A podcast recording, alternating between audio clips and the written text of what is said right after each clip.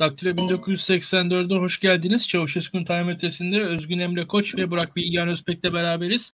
Açıkçası e, birkaç haftadır anketleri vesaireyi konuşuyorduk. Daha siyasi konuları konuşuyorduk. Bir anda gündem yolsuzluklara geldi. Yolsuzluklara dair birkaç gündem üst üste birikti. Özgün Emre Koç tüm yaptığı yayınlarda bu konuların üzerine gidiyor.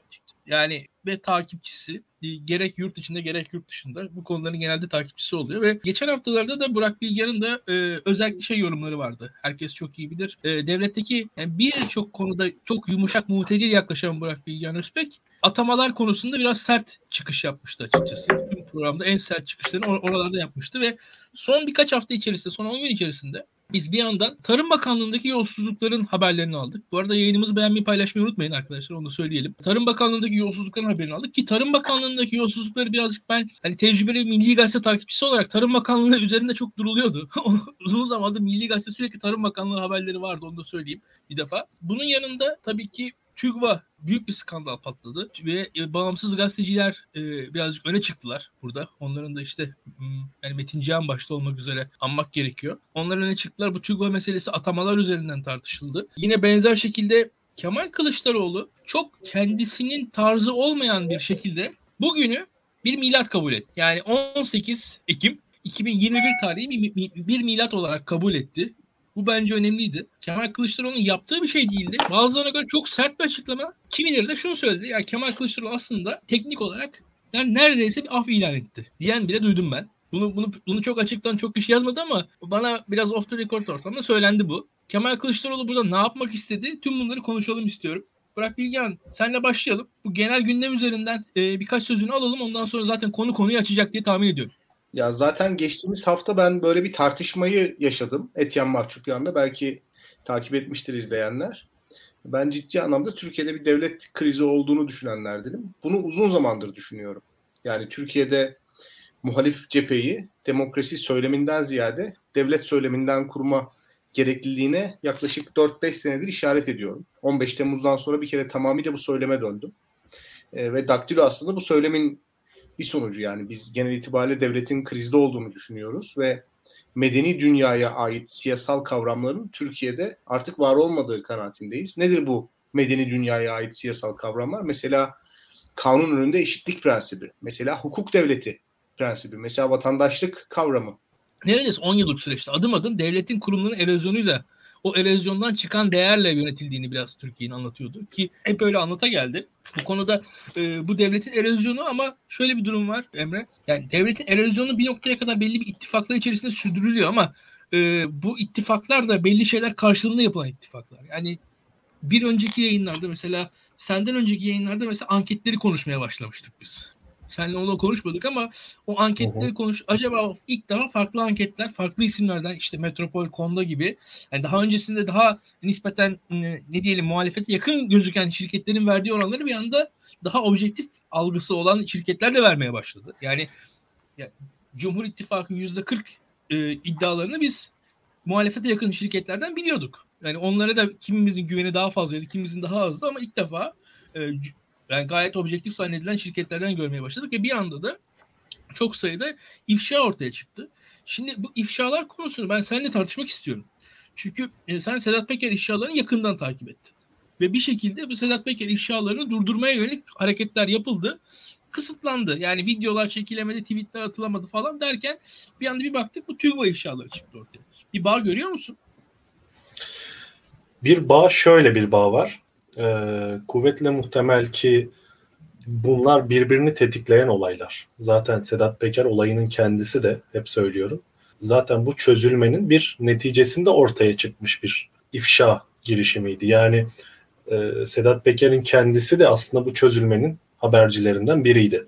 E, dolayısıyla Sedat Peker konuşuyor ama hiçbir şey olmuyor e, izlenimi aslında devamında gelen ifşalarla, irili ufaklı ifşalarla işte Süleyman Soylu hakkında farklı cephelerden farklı haberler de yayınlanmaya başlandı. 15 Temmuz akşamı kimlerle Ankara'da ilişki kurduğuna, hangi yasa dışı örgütlerle ilişki kurduğuna dair e, adliyelerdeki dosyalar yavaş yavaş ortaya çıkarılmaya başladı gazeteciler tarafından. Ardından Süleyman Soylu'nun yeğeninin Sağlık Bakanlığı'ndaki e, yolsuzluğu haberi patladı. En son Süleyman Soylu'nun yine Fethullahçı olduğu iddiasıyla yargılanan dava dosyalarına bu tip e, suçlamalar giren mülki amirlerin işte kaymakam ve valilerin bazılarının Süleyman Soylu tarafından bu, e, bunlar bilindiği halde görevden alınmadı veya el çektirilmedi yani açığa alınmadı e, bilgisi paylaşıldı. Öte yandan işte Erdoğan Bayraktar çıktı. Tayyip Erdoğan'a hedef alan ve işte bu 17-25 Aralık'ın hepsi doğruydu diyen açıklamaları geldi. Yani bunlar aslında Pandora'nın kutusu bir kere açıldı ve bunun devamının geleceği en baştan belliydi. Yani Sedat Peker'in açıklamaları neticesinde aslında bir şeyler oluyor ve daha da olacak, devamı da gelecek. İşte bu TÜGVA olayı patladı. TÜGVA olayı patladıktan sonra TÜGVA'nın içinden de eski TÜGVA'lılardan da çeşitli bu sefer ifşalar başladı. Ben de oradaydım, ben de biliyorum. Bunlar doğruydu diye bir zamanlar TÜGVA'da bulunmuş ama artık e, AKP'den ayrılmış veya bir şekilde e, sistemin dışına düşmüş insanlar da e, bunları doğrulayan, teyit eden açıklamalar, beyanlarda bulunmaya başladı. Dahası aslında Kılıçdaroğlu'nun bu son çıkışı tam da bu yarılmayı derinleştirecek. Bakın kendinizi kol, koruyun, kollayın, şimdiden gardınızı alın. Ona göre yani kim suç işliyorsa, kim görevini kötüye kullanıyorsa, hangi memur yasaları ihlal ediyorsa hepsi zamanı geldiğinde ortaya çıkacak ve bunların hesabı sorulacaktır diye aslında bir e, tam da bir e, devlet adamı e, perspektifi ve sorumluluğuyla yapılmış bir açıklama açıklamaydı ve çok da stratejik bir açıklamaydı bence.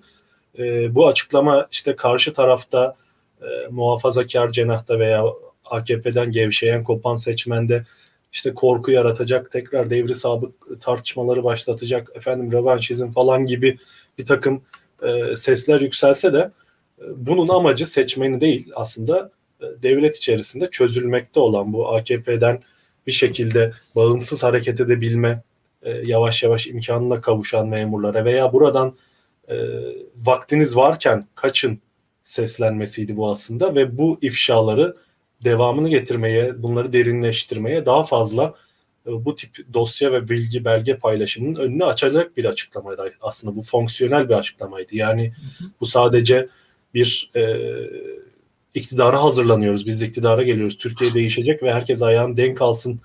Yasa dışı işler yapanlar kendine dikkat etsin açıklaması değildi bu sadece. Bu aynı zamanda bu süreç için bir katalizördü, hızlandırıcı etki yaratacak olan bir açıklamaydı ve zamanlaması iyi düşünülmüş bir açıklamaydı. Tam da bu TÜGVA'dan sonra yapıldı. Ve e, tabii ki bunlar arasında bu anlatı çerçevesinde bir bağ var. Organik bir bağ yok ancak bu bir e, domino taşı etkisi gibi.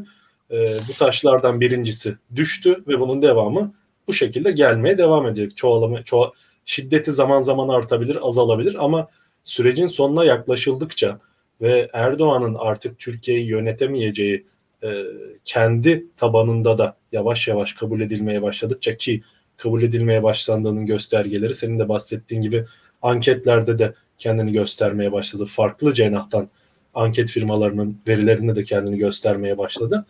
E, bu psikolojik üstünlük giderek galebe çaldıkça, ağırlığı arttıkça bu psikolojik üstünlüğü o, o cenahtan büyük çoğunluğu ikbal, e, iş bulma, efendim statü elde etme, iktidarın bir şekilde gücün bir parçası olabilme kaygısıyla oralarda bulunan kesimi e, giderek daha fazla oradan kopmaya e, ve kendini kurtarmak için hatta bir takım e, bilgi belge dosya sızdırmaya teşvik edecek bir süreç olacak bu.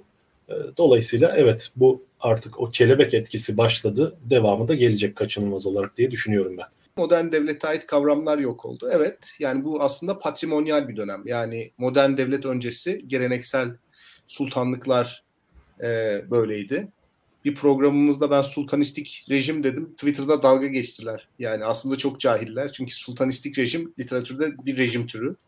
E, ve çok da tartışılıyor. E, rekabetçi otoriterlik olarak değerlendiremeyiz yani bu sistemi. E, daha sultanistik, kaynak dağıtım mekanizmalarının daha keyfi, daha geleneksel, meşruluk kaynaklarının daha geleneksel olduğu bir sistem e, diyenler var. E, dolayısıyla ben de böyle düşünüyorum açıkçası az çok. Biraz sultanistik bir tarafı var bu rejimin. Dolayısıyla böyle modern devletin kavramları e, açıkçası bir vesayet unsuruymuş gibi gözüküyor. Yani bugün e, Tayyip Bey'in söylediği işte biz vesayetle mücadele ediyoruz, bürokratik oligarşiyle mücadele ediyoruz dediği şey aslında devletin ta kendisi. Yani devlet dediğiniz kavramla aslında bir problemleri var. Ve bu liberallerin 90'larda 2000'lerin ilk 10 senesinde Türkiye'nin işte o bürokratik hantallığından duyduğu memnuniyetsizlik başka bir şey. Bu memnuniyetsizliğin kavramlarıyla e, Tayyip Erdoğan'ın kendisine keyfi idaresi için meşruluk alanı açması ayrı bir şey. Yani biz mesela 90'lı yıllarda Besim Tibuk ne anlatırdı? İşte çok fazla vergi var, bürokrasi çok hantal. Bu tamam. Liberaller genel itibariyle bundan dünyanın her tarafında şikayetçidirler. Fakat e, Tayyip Bey'in şikayetçi olduğu şey aldığı herhangi bir kararın Türkiye Cumhuriyeti kanunlarıyla uyumlu olmak zorunda olması. Yani Türkiye Cumhuriyeti kanunlarıyla veya Türkiye Cumhuriyeti anayasasıyla Tayyip Bey'in aldığı kararlar eğer çatışıyorsa bunu bir vesayet unsuru olarak görüyor. Bu kanunlar içerisinde de açıkçası hepimizin hayatını bir anlamda vatandaşlık zemininde eşitleyen e, şeyler var. Mesela kamu personeli giriş süreci aslında çok eşitlikçi bir süreç. Ya vatandaş olduğunuzu hissettiğiniz anlardır bunlar.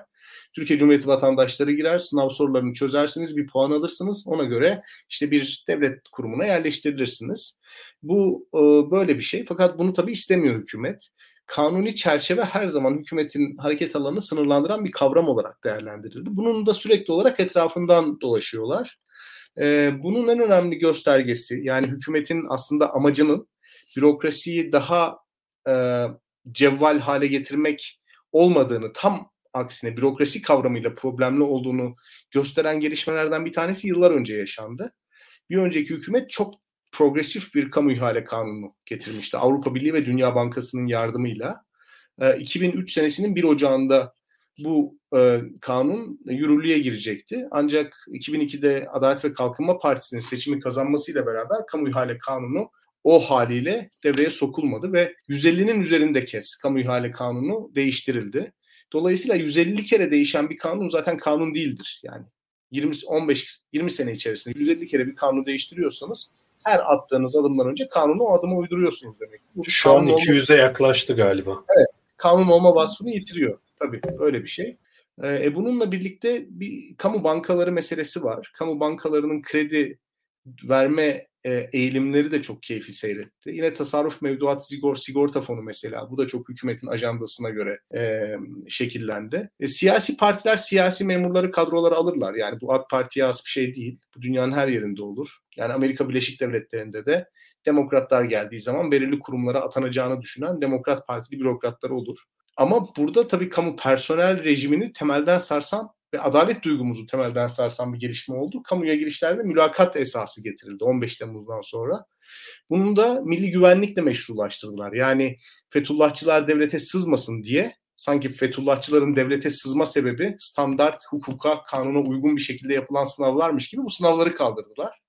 Halbuki Fethullahçıların devlete sızma sebebi yine onların AK Partili kimliğiydi. Yani AK Parti'yi kaldıramadığımız için sınavları kaldırdık. Dolayısıyla e, mülakat süreci de insanların sadakatlerini ispatlamak zorunda oldukları, mülakat komitelerine kendilerinin Fethullahçı olmadığını, bir milli güvenlik tehdidi olmadığını ispatlamak zorunda oldukları süreçlere dönüştü. O yüzden AK Parti il başkanlıkları, TÜGVA gibi, TÜRGEV gibi e, şeyler, e, TÜGVA gibi, TÜRGEV gibi dernekler bir anlamda bu e, kefaleti vermek için e, seferber oldular. Şimdi zaten e, şöyle söylemek gerekiyor. E, şimdi Fatih Uçar mesaj atmış. Mülakat sistemi öncesinde vardı. Evet öncesinde vardı. Öncesinde kamu personeli rejimini de çok dolaylı yollardan delmeyi başarmıştı Adalet ve Kalkınma Partisi. Yani şöyle ki mesela özel kalem müdürü sıfatından kamuya aldıklarını ya da çeşitli farklı yollarla kamuya aldıkları personelleri kamuya sızdırabiliyorlardı. Ancak sonraki yıllarda yani 15 Temmuz'dan sonra o referans işi hakikaten çok hayati bir, bir noktaya ulaştı. Yani e, hepimiz Ankara'da yaşıyoruz. İnsanların e, herhangi bir işe girmek için, herhangi bir bürokraside konumda yükselebilmek için canhıraş bir şekilde referans aradığına şahit olduk, tanık olduk. Dolayısıyla bu kamu personel sistemi e, çok e, adalet duygusunu sarsacak şekilde değiştirildi. Adalet ve Kalkınma Partisi'nin önlem devleti anlayışı sayesinde. Yani önlem devleti şu, tehditlere karşı devamlı teyakkuzda olan ve kanunu esnetebilen bir devlet anlayışı. Ee, her neyse yani bu durum budur. E, son olarak da şunu söyleyeyim. Bu Peker ifşaları, TÜGVA ifşaları, bizim yaklaşık 9 aydır yaşadığımız hadiseler aslında e, hükümete yönelik bir operasyon olarak değerlendiriliyor. Ben e, o kanaatte değilim. Yani tam olarak o kanaatte değilim. Bunlar yaşandığı için hükümet oy kaybetmiyor bence. Hükümet oy kaybettiği için bunlar yaşanıyor. Yani bugün Peker hükümetin kaybettiğini gördüğü için aslında bir anlamda bu riski alıyor. TÜGVA'cılar hükümetin kaybettiğini gördüğü için bu riski alıyorlar. Ee, yani insanlar hükümetin kaybedeceğine e, dair e, bir inanışa sahipler ve uluslararası ilişkiler öğrencilerim konstruktivizm diye bir kavrama aşinadırlar. E, mesela konstruktivistler objektif realitenin subjektif algılamalar tarafından inşa edildiğini, subjektif algılamalar değiştiği zaman objektif realitenin de değiştiğini iddia ederler. E, AK Parti aslında bunun farkında.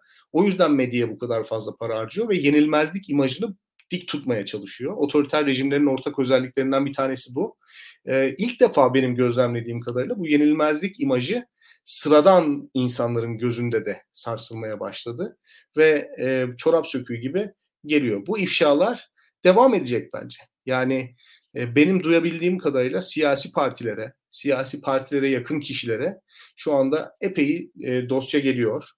E, insanlar çalıştıkları kurumlardaki bozukluklarla, sorunlarla alakalı raporlar hazırlıyorlar ve herhangi bir hükümet değişim durumunda yeni gelecek hükümetin elinde bir eylem planının olması için çabalıyorlar. Son işte TÜGVA ifşaları aslında e, bence çok ani gelişen bir hadise değil. E, orada çalışan, orada bir şekilde temas etmiş insanların tanık oldukları ve bir şekilde uzun zamandır hazırladıkları bir proje, yani bir eylem öyle söyleyeyim. Bunlar artacak, artarak devam edecek. Şöyle söyleyeyim. Bizim programımızdan önce Enes Özkan ve Özgür Öner'in programı vardı. Hasan Basri Çiftçi konuktu. Hı hı. Hasan Basri Çiftçi'nin e, asıl alanı bütçe ve e, hükümetin yaptığı ve yapmadığı bütçe çalışmalarını e, dikkate aldılar. Onların üzerine değindiler ki Burak Bilgen çok haklı burada. Bizim e, mesela basit bir şekilde ülkede bütçe yapılmıyor. Yani geçen sene o bütçe mesela aylarca yapılmadı. Gecikti bütçe yetiştiremedi hükümet. Ya, ve artık e, Bilgehan dediğine ben de ekleyeyim. Yani şu anki hükümetin zihniyet yapısı yani bir anayasa tercihi olduğunu düşünmüyorum ben hükümetin. Hükümetin çünkü tercih ettiği şeyin anayasa olduğunu düşünmüyorum. Ve hatta yani Türkiye'de mesela bir başkanlık sistemi olduğuna inanmıyorum. Çünkü Türkiye'nin hükümetin bir sistemi tercih ettiğine inanmıyorum. Sonuçta sistem dediğiniz şey eni konu hani başı sonu olan bir şeydir. Sonuçta belli sınırları, sınırları olacak bir şeydir. Ee, bakarsanız hani sultanistik dediğinizde bile belli kurallar, kaideler bir yerde vardır. E, orada bile o mutlaklık sınırlanmıştır. Türkiye'de herhangi bir sınırın e, zaten sınır olmasından mütevellit bir şekilde vesayet şeklinde adlandırılmasını yaşıyoruz biz. Ki burada e, Kılıçdaroğlu'nun tavrını ben de önemli görüyorum. Hatta dediğim gibi ben e, zannedilenin aksine sert bir tavır olarak da çok görmüyorum. Ya, aksine e, birçok şeyi e, memuru kendi yanına çekmek için bir açılmış e, açık çek olarak görüyorum. Hatta dahası e, gelecek seçimlere de yönelik şaibeleri de azaltmaya yönelik bir tavır olarak da görüyorum. Bunu da eklemek lazım. E, bu da bence önemli. Çünkü e, son dönemde artık e, o tartışmalar başladı. Ki bence hani benim tamamına katılmadığım, e, bazılarının arkasını boş bulduğum tartışmalar yapılmaya başlandı. E, ama işte aday olur, kim olur, kim olmaz, ne yapılır, ne edilir falan filan. Şimdi e, biz tabii çok geleceği de planlamak istiyoruz ama imkanlarımız kısıtlı o açılardan. Ama dediğim gibi ben bir defa e, bu kamudaki e, olan bitene dair şu an hükümet tarafından gelen tepkilerde bir e, savrukluk, savsaklık var. Orada bir daha yoğun sert tepkiler gelmesini bekliyordum. Orada henüz benim zannettiğim kadar yüksek e, perdeden e, bir e, anlamlandırma gelemedi. E, çünkü TÜGVA meselesi ilk çıktığı zaman Özgün Emre hani bir ilk başta reddiye, sonra bir belli bir kabul, e, yaptıksa ne yaptık falan veyahut da işi bir şekilde kimlik meselesine ya işte biz dindar insanlar devlete girmesin mi tarzı bir mesele ki sanki bir yandan şeyi düşünüyorum yani dindar insanlar zaten devlet olmadığı bir dönem ne zamandı o da tartışılır ee, ki orada da ben tüm algılarımızın hatalı olduğunu düşünüyorum yani neredeyse ee, yani bakıldığı zaman 28 Şubat'taki başsavcılara bakalım mesela hangisi hangi parti oy veriyormuş tek tek 80 ilimizi tek tek sayalım merak ediyorum ne çıkacaktı o zaman sonuçlar. Neyse tüm bunların üzerinden gidersek aslında bu TÜGVA meselesinde hükümet tarafında bir, bir savrukluk var. Bir çıkış yolu bulamıyorlar. Yani ben bir strateji de çok göremiyorum açıkçası. Yani ne yapacaklar bundan sonra? Hiçbir şey aklında mı? E, bütün bunların arkasından yani bir şekilde içte çözülme var. E, belli bir iç yapıyı kurtarmaları gerekiyor. Kurtaramıyorlar. E, buradaki ittifaklar meselesinde de Bilgehan bence çok güzel söyledi. Yani e, sen mesela bu Peker inşalarını yakından takip ettin. Ben de ilk şey demiştim yani Adalet ve Kalkınma Partisi ve Milliyetçi Hareket Partisi'nin oyları diyelim %60 seviyesinde olsaydı olamaz mıydı? Olabilirdi. MHP'nin %15'ler, AKP'nin %45'ler seviyesinde oy aldığı zamanlar oldu. Bunlar anormal oylar değil bu partiler için. O seviyelerde olsaydı Serhat Peker çıkıp belli bir ifşaatta bulunabilir miydi? Hiç zannetmiyorum. Ki dikkat edin Peker'in Peker aslında bir yıl öncesinde de bir ifşalara başladı. Ondan sonra durdu. Yani o pek insanların unuttuğu bir ifşa süreci vardı. E, Berat Albayrak'a hedef alan bir ifşa süreciydi. O, o ifşa süreci durdu. Onları da zamanında konuştuk bu Mayıs-Haziran aylarında hatırlarsın. E, bütün bunların arkasından şey geliyor aklıma yani gerçekten oy oranları meselesi var. Ve birbirini de besler mi acaba? Yani hakikaten oy oranları düştükçe herkes çekiliyor ve herkes çekildikçe bir şekilde e, bayağı bir şey açığa çıkıyor. Ya çıkışı çok zor ki e, benim gördüğüm kadarıyla bir tane de kritik bir nokta var. Esas bunu soracağım. Biraz buna gelecek, gelecekti konu. Hakimler Savcılar Kurulu e, üyesi MHP'li üye. Zaten bu da tek başına bir yani tartışılması gereken bir şey. MHP'li üye diye bir şey var. Meğer İsmail Saymaz'a bakıyoruz bu MHP'li üye periyodik olarak Devlet Bahçeli'yi ziyaret ediyormuş. Nispeten yargının durumuna dair raporumsu bir şeyler verdiği söyleniyor. Yani bayağı ilginç bir şey. Ee, ve MHP'nin sanırım devletteki en üst kademeli insanı e, istifa etti. Ve burada e, belli iddialar var. O iddiaları sen kesinlikle takip etmişsindir. İşte belli bir e, işte e, neydi hak sözcüler hak e, grubuyla bir hak yol. İşte onun arasında bir mesele. Onun arkasından e, bir başka yolsuzlukla alakası olup olmadığı tartışıldı. O iddia reddedildi vesaire o e, o üyenin. E, yani ne olduğu da çok önemli değil ama neticede bir mesele olduğu da açık orada. E, o meseleye dair de fikrini ben merak ediyorum. Ne dersin? Şimdi orada benim e, henüz ayrıntılarına çok fazla giremediğim ancak gözlemleyebildiğim kadarıyla HSK meselesinde yani İsmail Saymaz'ın yazısında bence vurguladığı önemli bir ayrıntı var. Tabii ki bunların hepsi kulis bilgisi ve doğruluğu teyide muhtaç bilgiler ama zaten çok da fazla bu bilgileri e, yani belli kulis çalışmaları neticesinde elde etmek dışında çok da fazla seçenek yok ve görüntüye göre bence zaten uzun bir süredir kabine içerisinde de devlet kadroları içerisinde de AKP ile MHP'li kadrolar arasında bir soğuk savaş süre geliyordu. Ve Cumhur İttifakı denen şey aslında e, benim kanaatim bir yanıyla bir e, birbirlerine mahkumluk ve simbiyotik ilişki olmakla birlikte yani birbirlerine mecbur olmakla birlikte iki taraf öte yandan bu ilişki çok bıçak sırtında ilerleyen ve pamuk ipliğine bağlı bir ilişki. Karşılıklı birbirlerine birer bir satranç oyunu oynar gibi karşılıklı olarak birbirlerine hamleler yapıyorlar ve HSK'daki görevden çekilme meselesi, Devlet Bahçeli'nin talimatıyla istifa etme meselesinde e, dosyadan görebildiğim kadarıyla bir uyuşturucu davası ve uyuşturucu davası üzerinden işte bir takım hakimlerin devreye girmesi, o hakimler hakkında da MHP'lilerin o hakim hakkında Fethullahçı olduğuna dair e, müdahalelerde bulunması, Mustafa Şentop'un ona kefil olup o hakimi yerinde tutmaya çalışması. Orada bir soğuk savaş sürüyor. E, AKP'nin içerisindeki belli bir kanatla özellikle e, ki bu kanadında Adalet Bakanlığı'na hakim olan Abdülhamit Gül ekibi olduğunu tahmin edebiliriz. E, ve bu ekibin savaştığı e, tarafta yani veya bir soğuk savaş içerisinde olduğu tarafta da Süleyman Soylu'nun da olduğunu hatırlayacak olursak aslında kadrolaşma meselesinde kadrolar arasında ya çöken yapıdan bir şekilde mümkün mertebe fazla parsayı alarak buradan karlı bir şekilde işin içinden sıyrılma kaygısı var MHP'nin ya da e, bu çöküşün sorumluluğunu almadan kendini bence buradan sıyırma isteği olabilir. Çünkü e, MHP'nin kadrolarının ben şu an AKP'nin gitmekte olduğu yeri okuyabildiğini, görebildiklerini düşünüyorum.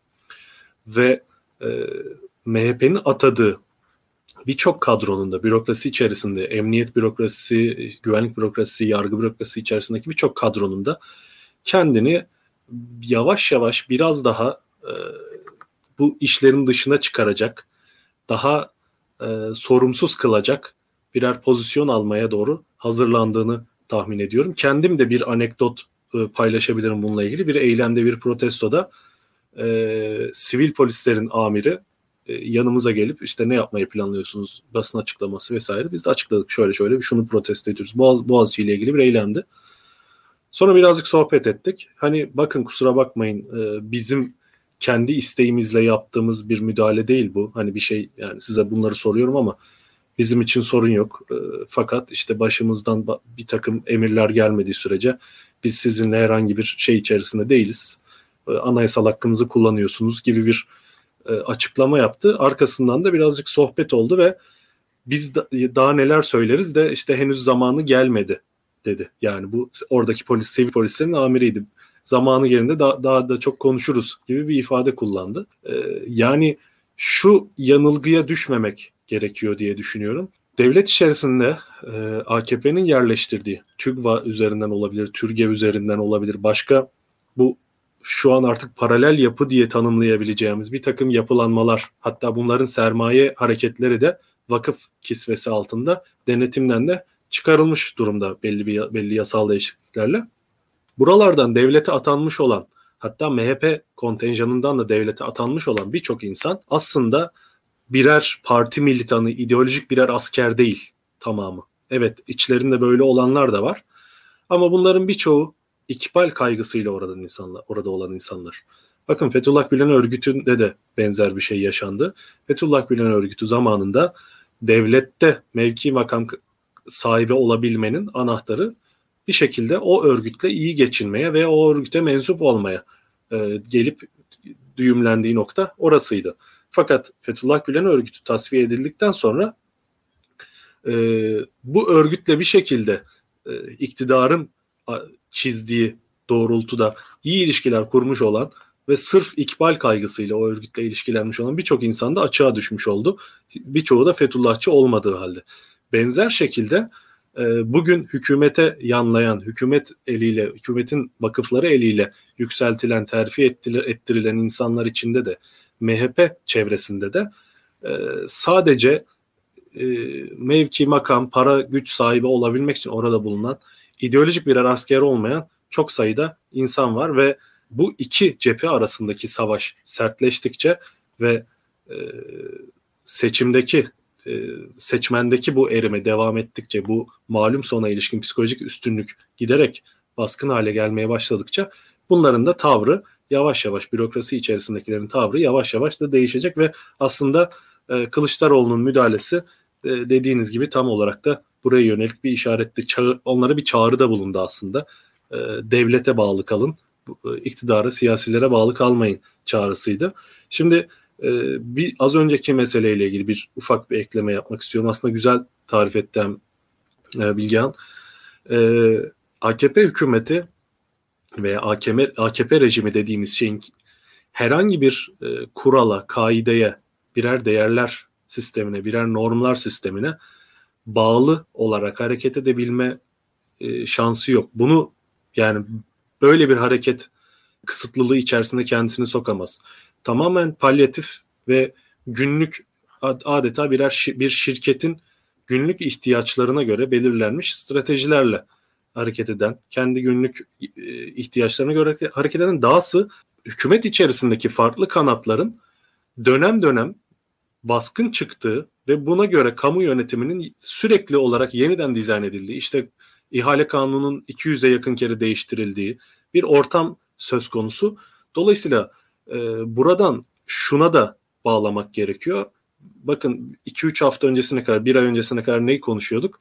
Türkiye'de bir dinselleşme şeyim var yeniden. AKP işte Türkiye'yi daha dinsel bir devlet haline mi getirmeye çalışıyor ve aslında bu tartışmanın e, haklılık payı var ama iş şuraya gidiyordu. İşte AKP seçim yaklaştıkça Türkiye'yi bir şeriat devletine mi dönüştürmeye çalışıyor? Efendim seçimle bırakmayacak mı? Tamamen bir şeriat devleti mi inşa edecek falan gibi. Bence yersiz kaygılar dile getirilmeye başlanmıştı. Yersiz şu yüzden yersiz. Ee, Erdoğan rejimi kendisi üzerinde hiçbir normu kabul edemez ve şeriat denen düzenin kendisi de bir iktidar paylaşımını gerektirir. Ee, siz dinselleşmiş bir devlet, evet, e, daha dinsel sosla, sos, dinle soslanmış bir iktidar tasarlayabilirsiniz ancak e, o ideolojik kısıtlamalara asla tabi olabilecek bir iktidar modeli, rejim modeli değil bu. E, tamamen e, bir kapkaç modeli, bir vurgun düzeni. E, dolayısıyla bu kuralsızlık, bu ideolojik aslında muğlaklık, bu e, oportunizm hali e, yukarıdan aşağıya doğru yayılan bir, e, sirayet eden bir kültürel örgüt yapısı aslında yaratıyor ve bu örgüt yapısı da şununla neticeleniyor. E, bunlar, bu insanlar güç dengelerinin değişmeye başladığı e, ve işte toplumsal desteğin erimeye başladığı, o çoğunluk hissinin kaybolmaya başladığı an kolaylıkla taraf değiştirebilen, kolaylıkla rejime ihanet yani tırnak içinde rejime ihanet edebilen e, bir konuma geçebiliyorlar. Bunda beis görmüyorlar. Bu nedenle e, bu rejimin tam da bir çıplak zora dayalı bir otoriter rejime dönüşme ihtimali yok. Evet bir yönüyle sultanistik bir rejim, evet bir yönüyle rekabetçi, otoriterlik olarak tanımlanabilir. Böyle hibrit, nevi şahsına münhasır bir e, şey görüyoruz Türkiye'de. E, literatür açısından olduk, oldukça karmaşık bir yapı görüyoruz. Ama bu yapının tam da bu nitelikleri nedeniyle 2022 veya 2023 seçimleri bu önümüzdeki kritik kader seçimi diyebileceğimiz anda e, çıplak zora dayalı rızayı tamamen terk eden yani seçimle iş başına gelme ve seçimle halkın rızasıyla orada oturabilme meşruiyetini tamamen terk edip e, bütün gücü eline alarak e, yönetimi tek bir e, elde toplayabileceği, tüm e, meşruiyet kaynaklarını terk edebileceği bir yapıya bürünme şansının olmamasının nedenlerinden biri de bu. Çünkü bu yapıyı sürdürecek bir yanıyla ekonomik kaynakları yok evet. E, bunu besleyecek, bu rantı yukarıdan aşağıya sürekli dağıtacak ekonomik kaynaklar yok, doğal kaynaklar yok. Rantiyer devlet olabilme anlamında. Bir yanıyla da böyle bir sosyoloji yok Türkiye'de. Yani böyle ideolojik bir e, asker olma durumu yok. Tamamen e, güçlü olma hissinin verdiği, e, Bilgehan'ın söylediği gibi bu e, psikolojik üstünlüğün kullanarak tamamen e, taraftarlarını etrafında toplayan, toplamaya devam eden ve bunu sürdürmeye çalışan bir yapı olması itibariyle. O yüzden nesnel bir takım kısıtlarla karşılaşınca maddi sorunlar, ekonomik sıkıntılar, dış ilişkilerdeki kopuşlar gibi e, yönetemediği ve kapasitesinin yönetme kapasitesinin e, giderek azaldığı noktada şu an tamamen e, hareketsiz kalmış durumda bir Suriye savaşı meselesi var. Onu da ayrıca konuşuruz yani böyle bir ihtimal var mı? Bu ihtimalin yaratabileceği avantaj ve dezavantajlar nelerdir iktidar için? Bunu ayrıca konuşuruz, dile getiririz. Madem Suriye'de de işleri birazcık daha karıştıralım. Şimdi Emre senin bu anlattığın ifşalarda, üzerine durduğun ifşalarda mesela bir hükümet üyesi gayet kırılgan bir noktaya geldi. Kim bu? Süleyman Soylu. Süleyman Soylu hakkında her şey söylenebiliyor. Değil mi? Teknik olarak her şey söylenebiliyor. Ee, bakılırsa iktidar eleştirilebiliyor mu? Eleştirilebiliyor. Ama e, dikkat edelim mesela işte Hulusi Akar, Hakan Fidan falan o kadar kolay eleştirilmiyor. Çok da fazla adları geçmiyor. Yani atıyorum Türkiye'de bir anda aslında onu da eklemek lazım. Ee, Sadat konusu gündeme geldi. Sadat bence burada bir kritik nokta. Sadat konusu gündeme geldi. Sadatlılar anlamadığım bir şekilde o mülakatlar meselesinde Sadat'la ilişki kuruldu. Savunma Bakanlığı'ndan bir yalanlama geldi. Ya, belli bir kabul, belli bir yalanlama. Onun seviyesinin çok daha düşük olduğunu, tüm e, e, o mülakatları Sadatçıların yapmadığını falan da söylediler ama ya, ne olursa olsun o, o açıklama geldi. E, şimdi burada e, da şöyle bir durum var hatta daha devam edeyim. Şimdi Emre, Türkiye'de son 5 yıldaki e, ordudaki dönüşüme bakalım. Yani on binlerce asker ayrıldı bir şekilde. İşte FETÖ, şu bu emekli olanlar, tasfiye edilenler vesaire. On binlerce asker orduya girdi. Az subayı, subayı. Ee, üniversite mezunu olan birçok e, benim de tanıdığım genç mesela işsiz iktisat fakültesi mezunu gençler e, belli bir kısa süreli kurslarla subay oldular. Hızla e, birçok e, referanslar zaten özellikle oralarda işledi. Onu da söylemem lazım. Şimdi atıyorum e, zaten bir grup e, daha en azından bildiğimiz daha devletli insanlar onlar emekliliklerinden geri geldiler bir şekilde göreve çağrıldılar. O, da, o daha normaliydi için. Ama bir yandan da bunlar oldu. Şimdi Kılıçdaroğlu'nun konuşmasının önemli bir kısmı bu aslında bence. Yani e, ne olursa olsun o insanlara da bir mesaj diye düşünüyorum. Birazcık daha alengirli kısmı bu. Birazcık daha işin e, zor kısmına da daha iler devam edeyim. TÜGVA belgelerinde e, özellikle biz işte bakanlıkların adları geçiyordu. Ama TÜGVA'nın tur gibi orada bir anda belli şeylerin adları o kadar geçmiyordu ki e, orada da şunu da söylemek lazım. Orada bile e, belli e, sonuçta İstanbul Büyükşehir Belediyesi biraz öne çıktı. Sonuçta CHP bu işi biraz kurumsal olarak sahiplendi. Çok da özellikle muhalefetin yani mesela e, yan unsurlarının hani hakkını yemeyelim. Deva ve Gelecek Partili birçok figür bu işlerdeki skandalların e, adını teslim ettiler doğruya doğru ama muhalefetin tamamı bu işin arkasında onu da bilmiyorum ama neyse asıl konuya döneyim. E, bu işlerde sonuçta hükümetin de her noktası aynı şekilde eleştirilir halde değil. Ve senin anlattığın noktada da işte bir e, askeri e, mil, e, militarizasyon, daha doğrusu bir eskalasyon, yani bir yükselme, bir şekilde bir e, şiddetin e, daha fazla konuşulduğu, e, ne diyelim silahların e, konuştuğu bir anda siyasetin belki biraz daha arka plana atılacağı bir gündem olabilir mi? Bu Türkiye'deki şu an anlattığın senin dağılmayı, çözülmeyi, iktidar içerisindeki dağılmayı, çözülmeyi durdurabilir mi? Ki burada e, şu da önemli. Hulusi Akar son yakın dönemde özellikle Yunanistan üzerinden ciddi açıklamalarda bulundu ve Türkiye sonuçta Amerika ile de belli ilişkiler kurmaya çalışıyor. Yani bu konuda da biraz Burak Bilgehan'ın da sözleri önemli bence. En son yine bu F-16 vesaire konuştuk. Bu açıdan iktidar içerisindeki yarılmalarda bizim e, çok da açıktan göremediğimiz unsurlar. Yani iktidarın daha görünür unsurları var. Ya bunlar nedir? En görünür unsuru Süleyman Soylu. Daha görünür unsuru daha sonrası işte Berat Albayrak. Yani bunlar iktidarın en görünür, en kolay e, hedefe konulabilir unsurları belki de. Yani daha işte atıyorum Sabah gazetesi yazarlarıdır. E, daha işte alt düzey figürlerdir. Birazcık daha içe doğru girdiğiniz anda o insanlara daha zor e, dokunabilir hale geliyorsunuz. Şimdi orada daha zor dokunabildiğiniz haldeki daha korunaklı gruplar daha erişilebilir hale gelir mi? Çünkü Kılıçdaroğlu burada bir noktayı zorladı. Yani Türkiye'deki normal düzeni yani Kılıçdaroğlu'nun bu sözleri açıkçası Süleyman Soylu'yu falan hedef almıyordu. Süleyman Soylu aşan sözler benim gördüğüm kadarıyla. Yani baya büyük laflar etti diye düşünüyorum. Birazcık daha bunun altını doldurmak gerekir. Bilgehan sen biraz yorumla e, oradan biz de devam edelim. Nasıl başlayayım bilemiyorum. Yani bu otoriter sistemler bir e, ittifak. E, yani tek bir aktörden, yekpare bir yapıdan bahsedemiyoruz. Bu ittifakın içerisinde e, her aktörün oynadığı bir rol var. Yani bugün Sabah gazetesi yazarlarının aslında ifa ettiği bir görev var.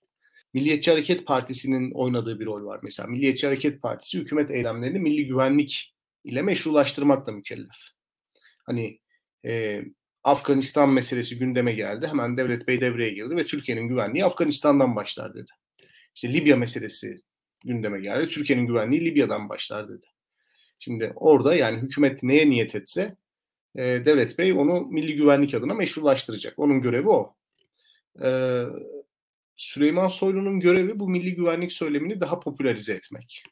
Popüler hale getirmek. Yani halkın olabildiğince teyakkuzda kalmasını, seferber olmasını sağlamak ki aslında otoriter sistemlerle totaliter sistemleri ayıran şey bu biraz. Totaliter sistemlerde bütün halkın seferberliği çok e, önemli. Otoriter sistemlerde daha hani kendi içine çekilen ve halkı seferber etmekte çok ilgilenmeyen bir durum söz konusu ama Türkiye'de tabii e, sürekli olarak bunu e, zorladılar. Yani bir güvenlik tehlikesi olması durumu durumu biraz e, karmaşıklaştırdı. Benim yorumum o orada şu İlkan. Ekonomik kriz 2018'den bu yana var. Yani başkanlık seçiminden bu yana var. Aslında bu kadar çok milli güvenliğe boğmayabilirlerdi iç siyaseti. Kendi işlerine bakabilirlerdi ama gündem ekonomi tarafından o kadar fazla domine edildi ki milli güvenlik söylemine dört elle sarıldılar. Çünkü o ekonomik kriz meselesi muhalefetin gücünü de çok fazla arttırdı. Yani muhalefet güçlendikçe hani muhalefeti kriminalize etme eğilimi ortaya çıktı. O da bu rejimi otoriterden biraz daha böyle her an halkı doktrine etmeye çalışan, her an halkı bir şekilde kategorize etmeye çalışan bir rejim haline getirdi, dönüştürdü. Ee, Süleyman Soylu mesela orada o rolü çok iyi ifa etti bana sorarsan. Ee, Vatan Partisi'nin oynadığı bir rol var. Mesela Çin ile bir swap anlaşması yapılacaksa Vatan Partisi orada bir rol oynuyor. Tayyip Bey'in de oynadığı bir rol var. O da oy getiriyor. Yani bütün bu işler yapılırken e, halk adına yapılmasını sağlıyor ve halk adına yapılmasını iddia etmeleri için oy almaları gerekiyor. Yani burada sistem böyle kurulmuş. Tabii bu sistemin içerisinde e, eşit derecede faydalanmayanlar var. Yani sistemin kendilerine açtıkları, açtığı oynama alanından eşit derecede nemalanmayan veya onu eşit derecede sömürmeyen insanlar var. Şöyle söyleyeyim, yani bazıları bu kuralsızlık halini, bu devletsizlik halini işte Venezuela ile bir uyuşturucu ticareti yapmak için kullanabilir. Ya bazıları otellere çökmek için kullanabilir. Yani bir denetleyen otorite yok. Bazısı bu kadar davranmaz. Yani Türkiye Cumhuriyeti kurallarına biraz daha bağlı kalmaya çalışır. Dolayısıyla bunlar arasında bir çatışma da muhakkak olacak. Çünkü kabahat işleyen e, hakikaten bazı şeylerin dozunu ayarlayamıyor.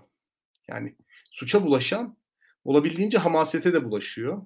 Olabildiğince kendisini korunaklı kılabilmek için başlıyor gazeteci satın almaya, medya kiralamaya, gündeme daha çok gelmeye. Dolayısıyla bu insanlar arasında tabii bir e, sıkıntı olacak yani kaçınılmaz olarak. Klikler arasında böyle bir paylaşım sıkıntısı veya paylaşımdaki adaletsizliği kapatmak için yapılan hamaset veya kamuoyunda görünür olma gayretleri diğer klikleri rahatsız edebilir. İkincisi Tayyip Bey bir fani. Yani Tayyip Bey'den sonra da bir iktidar mekanizması olacaksa bunu kimin yöneteceği çok önemli bir soru işareti. Hani biz mesela şu anda bence bir geçiş süreci yaşıyoruz. Aslında iki tane geçiş süreci yaşıyoruz. Bir tanesi Türkiye'nin iktidarının değişim süreci. İkincisi de AK Parti içerisindeki geçiş süreci. Yani Tayyip Bey'den sonra Adalet ve Kalkınma Partisi'ni kim yönetecek ve Türkiye'yi bundan sonra kim yönetecek? Yani şu anda yaşanan kavga biraz bunun kavgası. O yüzden e, bu geçiş süreci tartışmaları bize tabii şunu söylüyor. E, bu iktidar değişimi tamamlanacak. İktidar değişiminin tamamlanacağını memurlara söylediğiniz zaman Kılıçdaroğlu'nun yaptığı gibi bürokratlara söylediğiniz yani bu hatırlatmayı yaptığınız zaman iktidar değişimi çok daha smooth, çok daha kolay, çok daha sancısız tamamlanıyor. Asıl mesele burada bence ben işin o kısmında değilim. Yani bürokratların yeteri kadar pragmatik olduğu kanaatindeyim ve biraz önce söylediğim gibi yani insanların AK Parti'ye duyduğu inanç azaldığı takdirde AK Parti diye bir parti kalmayacak. Yani bana sorarsanız hangi partinin kaç oy alacağı meselesinden daha çok hangi partinin kazanacağını düşünüyorsunuz sorusuna verilen cevap daha önemli anketlerde. Ve AK Parti'nin kazanabileceğini düşünen insan sayısı azalıyor. Bu AK Parti'nin aldığı oydan daha vahim bir tablo çiziyor onlar açısından. O yüzden iktidar değişimi tamamlanır. Yani bürokrat da kendini adapte eder. Bir şekilde bağlantılarını kurur. Her, kurar. Herkes kendisini kurtarır. Asıl mesele burada AK Parti'nin içerisindeki rekabet ne olacak? Biz mesela bu süreçte çok kirlenmiş isimler gördük. Mesela Berat Bey çok yumruk yedi. Yani bütün ekonomi tablosunun, ekonomik başarısızlıkların faturası ona kesildi. E, Süleyman Soylu bence Sedat Peker ifşalarından en fazla hasar gören kişi. Mesela orman yangınları oldu, sel felaketleri oldu. Benim beklentim Süleyman Soylu'nun bir kepçenin üzerine elinde bir telsizle çıkıp yağmurlukla, çizmeleriyle bir takım aksiyonlar almasıydı mesela. Hiç görmedik. Hatta tahminimin ötesinde ılımlı bir konuşma yaptı açıkçası. E, yangınlar sırasında. E, yine sel felaketinde aynı şekilde. Yani ortada şu anda mevcut durumu kendi siyasi kariyeri için kullanan, oradan bir siyasi reputasyon devşirmeye çalışan bir soylu da yok.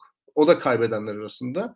Şu anda mevcut Adalet ve Kalkınma Partisi sistemi içerisinde ayakta kalan çok az aktör var. Bu aktörlerden işte milli görüş kökenlileri söyleyebilirsiniz. Teşkilatların çoğunluğunun milli görüşçülere geçtiği söyleniyor. Fakat milli görüş kökenlilerle konuştuğunuz zaman da onların mutsuzluklarıyla karşılaşıyorsunuz. Çünkü onlar da bu sisteme olduğu haliyle kefil olmak istemiyorlar. Yani milli görüş kökenliler bir anlamda işte Türkiye'nin Kürtlerle konuşması gerektiğini, Adalet ve Kalkınma Partisi'nin bir Kürt politikasının olması gerektiğini, dış politikada daha ihtiyatlı davranması gerektiğini, işte yolsuzluklara ya da e, bir şekilde usulsüzlüklere karşı daha etkin mücadele edilmesi gerektiğini, e, AK Parti'nin kurduğu ve ideolojisine bakmaksızın insanların sömürdüğü rant mekanizmasının bir anlamda denetlenmesi gerektiğini düşünüyorlar. Bunlar olmuyor. Hatta parlamenter sisteme geçilmesini savunan veya Merkez Bankası'nın daha aklı başında insanlar tarafından yönetilmesini savunan milli görüşçüler de var. Onların istediği de olmuyor. Şimdi bu tabloda işte Soylu'ya bakıyorsunuz, işte Berat Albayrak'a bakıyorsunuz, Devlet Bahçeli'ye bakıyorsunuz. Aslında yavaş yavaş ayakta kalan ve mutlu olan insan da yok. Kim dışında?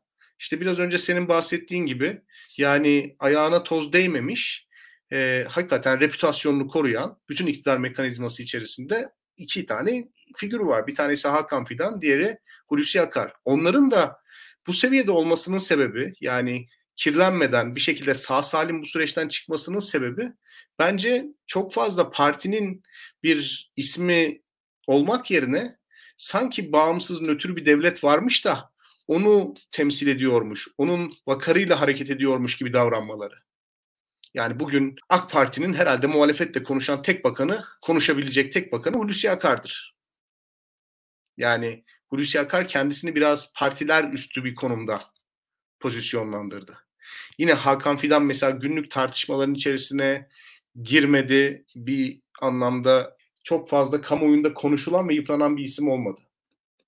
Baktığınız zaman bunlar hani mevcut Türkiye'de e, insanları konuşmaya zorlayan bir mekanizma varken kendilerini geride tutmaları açıkçası ve dengeli tutmaları önemli. O yüzden insanlar şöyle bir e, işte soru soruyorlar. Adalet ve Kalkınma Partisi'nin bir sonraki Cumhurbaşkanı adayı Hulusi Akar mı olacak diyorlar. Çünkü ayakta kalan İlkan hiç kimse yok. Senin geçtiğimiz haftalarda söylediğin gibi hani Millet İttifakı'nın dört tane beş tane Cumhurbaşkanı adayı var. Yarın Tayyip Bey ben aday olmuyorum dese koskoca Cumhur İttifakı'ndan ikinci bir aday çıkmayacak. Ve yavaş yavaş şu anlaşılıyor ki e, Cumhur İttifakı hikayesi aynen Anthony Giddens'ın anlattığı gibi alt bürokrasinin birbirini sürekli olarak yıprattığı, sürekli olarak birbirini ifşa ettiği, sürekli olarak birbirinin ayağını oynadığı bir geleneksel krallık rejimini andırıyor. Bu e, keşmekeşten ayakta kalan kim varsa herhalde bundan sonra Cumhur İttifakı'nda onlar sırtlayacaklar. Ya şöyle bir şey var. Senin dediğin bir anda eski günleri hatırlattı. Berat Albayrak bakanken yine böyle bir yoğun eleştiri altında kalmıştı ve o eleştiriye karşı Twitter'da tüm Adalet ve Kalkınma Partililer bir bir anda birlik olup Berat Albayrak'ın yanındayız diye herkes tweet atmaya başlamıştı. Biz de ondan sonra tabii her e, işte siyaset ne yazık ki bu batağa tap, saplanmış birisi olarak işte hangi Adalet ve Kalkınma Partili bakan o tweet'i attı hangisi atmadı diye baktık. Bir baktık ki Hulusi Akar'ın Twitter sayfası yok. Yani orada açıkçası Hulusi Akar'ın orada tavrını e, anlatan bir şeydi bu tüm anlattığın hikayelerde. Gerçekten de o, o siyaset içine, içerisine o kadar girmediğin zaman sonuçta şöyle bir şey var. Twitter'ın olduğu zaman Berat Albayrak'a destek tweet atmak zorundasın. Eğer Adalet ve Kalkınma Partisi savunma bakanıysan. Ama Twitter'ın yoksa e, bir şekilde o sorumluluğun da dışında kal- kalabiliyorsun. O, o en azından e, bu, bunları düşünmüş diye düşünüyorum. En azından bir, bir orada bir evet. akıl varmış. E, bu, bunu bir not edeyim ben. E, dediğinin arkasında şunu ekleyeyim. E, bu konuda e, şey iddialarını gerçekçi bulmuyorum. Onu yorum olarak söyleyeyim. Mesela Hulusi Akar aday falan olma ihtimalinin olduğunu düşünmüyorum. Yani öyle bir şey rasyonel değil. Yani, yani şu an şöyle bir durum var. Türkiye'de e, biz şey bir ülkeyiz. Sandığın dehşetli bir e, üstünlüğünün olduğu bir ülkeyiz. Yani e, hatta yani Türkiye'de sandık bence benzeri e, diyelim sultanistik rejimlerden, benzeri e, işte atıyorum e, rekabetçi otoriter rejimlerden, Türkiye demokratik rejimlerden falan da Türkiye sandık çok önemli. Yani Türkiye'de evet. çünkü başka önemli hiçbir şey kalmadı. yani evet. Türkiye, çünkü şu an Türkiye üniversitenin bir önemi kalmadı, medyanın bir önemi kalmadı, sanatçıların, aydınların çünkü bir özel hiçbir alan kalmadığı için Türkiye'de tek alan sandık. O yüzden de hani e... Şimdi İlkan bir şey söyleyeceğim. Mesela AK Parti yıllarca medyaya para harcadı bu kadar. Mesela Ziraat Bankası'nın reklam bütçesi 270 trilyon. Bunun tamamı hükümet yanlısı medyaya gidiyor. Tamamı. Öyle ya da böyle. Şimdi medya bu tip zamanlarda lazım değil mi? Yani oyların düşüşe geçtiği zaman. Şimdi çok saçma bir şey oluyor. AK Parti'nin zaten medyaya ihtiyacı olmadığı zamanlarda medyaya dünya kadar para harcadı. Şimdi işler kötü gidiyor ve medya konuştukça küfür yiyor mesela. Böyle böyle bir durum var yani. Hiçbir şekilde olayı toparlayamıyorlar. Dolayısıyla herkes mesela bir yerden sonra şöyle düşünecek. Ya biz de konuşuyoruz mesela medya özgür mü? Değil. Yani çok net söyleyeyim. Medya özgür değil. Fakat aslında bu sandık meselesi o kadar ilginç bir şey ki insanlar neticede markete pazara gidiyorlar. Bir hayat yaşıyorlar. Ve istediğiniz kadar medyaya para harcayın. istediğiniz kadar alternatif sesleri kısın. Bir şekilde insanlar gidip hükümeti değiştirecekler. Tamam Yani mesela oradaki o baskı aygıtları, baskı enstrümanları falan da kabinin perdesini çektiğin zaman insana pek etki etmiyor. Yani bu çok ilkel bir demokrasi anlayışı. Bu çok kalitesiz bir demokrasi anlayışı. Fakat şunu kabul etmek lazım. Dediğin tamamıyla doğru. Bu sandık meselesi önemli. Yani onu bir çırpıda insanlar kaldırıp atmamalı. Bu sandığı bulabilmek için, o kabin perdesini çekebilmek için mücadele eden toplumlar var şu anda dünyada. Ya anlatabiliyor muyum ya? O seviyeye ulaşabilmek için. Bizim o noktayı kaptırmamız gerekiyor. Ve sandık çok önemliyse sandık üzerinden bu işi değiştireceğiz. Bir, bir, bir şey paylaştın ama bana gelmişti o görsel. Bir konuşalım. Aha, o yanlışlık oldu. Ee, ya şöyle diyeceğim. E, sandık hakikaten çok önemli ve Türkiye'de bu e, ya bizde muhaliflerde de şey var hani çoğunlukçuluk, çoğulculuk falan tartışmasında sandık küçümsenmesi yapılıyor.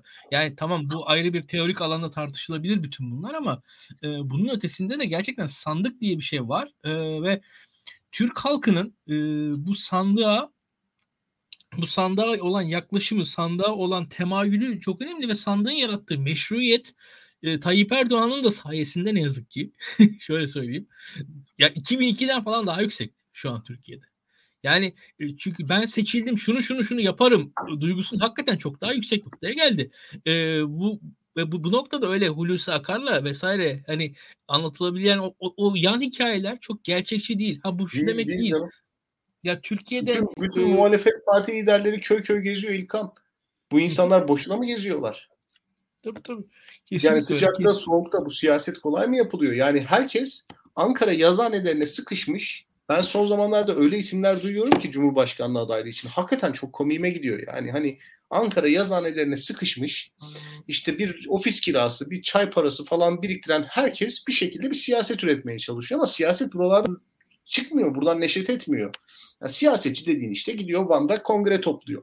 Tokat'ta ilçelerde miting yapıyor. Yani artık siyaset bir şekilde böyle yapılıyor ve hani baktığın zaman e, bu Hulusi Akar ismi gündeme geldiği zaman ben de aynı tepkiyi verdim seninle.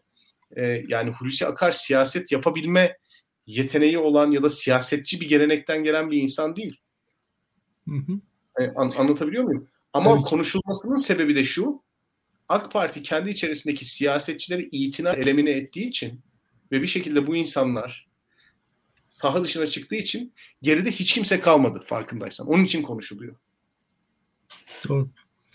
Ee, şu an e, Özgün Emre e, Metropol'ün yeni rakamları gelmiş önümüze. Onu sen de gördün muhtemelen. E, beğeni düzeyinde Tayyip Erdoğan şu an Türkiye'de dördüncü siyasetçi. Mansur Yavaş, Ekrem İmamoğlu ve Meral Akşener'in arkasında şu anda. E, ve yüzde kırklar seviyesinde beğenisi var. Tayyip Erdoğan'ı beğenmeyen neredeyse yüzde altmışa yakın bir kitle var ki yüzde elli küsürü direkt beğenmiyorum diyor. Yüzde hani bir daha küçük oranlarda da e, daha kararsız bir kitle var diyelim. Ama net yüzde ellinin üzerinde beğenmeyen bir nüfus var orada. E, ve Mansur Yavaş'a yüksek bir teveccüh var e, ve rakamlar tek tek e, hani şöyle söyleyeyim her geçen ay daha net rakamlar karşımıza geliyor. Ve öyle bir durumda ki e, yani dikkat ediyorum e, şöyle bir durum vardı. Anketleri de şaka maka işte iki yıldır falan çok yo- yoğun yakından takip ediyoruz. Mesela eskiden şöyle bir durum oluyordu. Adalet ve Kalkınma Partisi oyu düşüyordu, MHP'nin oyu artıyordu. Şu an öyle bir şey de yok. Bir MHP oyu bir noktaya kadar azaldı ama o noktada bir sabitlendi gibi. Yani yüzde onun altında ama hani diyelim %5'in de üzerinde bir yerde MHP oyu bir yerde sabit gibi. Ama son birkaç aydır hani neredeyse Adalet ve Kalkınma Partisi'nin oyu azalıyor, muhalefetin oyu artıyor. Biraz artık yani e, hep zannedilen şey gibi değil. Hani orada bir geçiş sıralaması vardır. Adalet ve Kalkınma Partisi'nin bir seçmen önce MHP'ye geçer. MHP'den İyi Parti'ye geçer. İyi Parti'den CHP'ye geçer. O e, çok da akla yakın da gözüken bir şeydir, hikayedir bu. Ama o hikayenin de dışında bir hareketler oluyor seçmende diye düşünüyorum ben. Yani şu anki en az oy oranları bana çünkü MHP oyu sabit neredeyse. Hani bu şey dedi birkaç aydır sabit. MHP oyu tamam bir noktada işte %10'un üzerinden %10'un altına doğru geldi ama çok da büyük bir hareket yapmadı. Asıl hareket Adalet ve Kalkınma Partisi'nin oyunda yaşanıyor. Eskiden olduğu gibi MHP'ye gitmiyor. ittifak içinde kalmıyor. Hep denirdi bizde efendim siz böyle muhalefet yapıyorsunuz şu oluyor bu oluyor. İşte Cumhur İttifakı gene yüzde elli falan. Çok senle de benle de dalga geçildiği zamanlar oldu. Hatırla iyimserliğimizden dolayı değil mi? Şu an ama bir anda herkes için normal gelmeye başladı o sözler. Ve onu da şu an yaşıyoruz. E, bir anda e, farklı bir şey oluyor şu anda. Yani onu da onu da görmek lazım ve e, bence Bilgehan'ın dediği önemli. Şu an bu anketleri insanlar duyduğu zaman başka bir etkisi de olacak bu anketlerin diye düşünüyorum. Ki iktidar bundan da rahatsız farkında. Çünkü e, elde olan şey iktidarın e, o güç algısı bence şu anda. Başka bir şey kalmadı. Yani e, bu son tartışmada biraz o algıyı ayakta tutmak için e, sürdürüldüğünü düşünüyorum. Sen ne dersin bu konuda? Hem bu anketler hem bu algı meselesi üzerinden gidelim istiyorum. Son sözlerimiz de öyle olsun. Ne dersin? Ee, tabii şimdi Metropol anketi bir veri. Ondan önce Metropol'ün yine bir verisi daha vardı. İşte Bilgehan değindi aslında ona. %60'tan fazlası seçmenin %60'tan fazlası değil pardon %55 gibi bir e, oran Erdoğan'ın kazanamayacağını düşünüyor.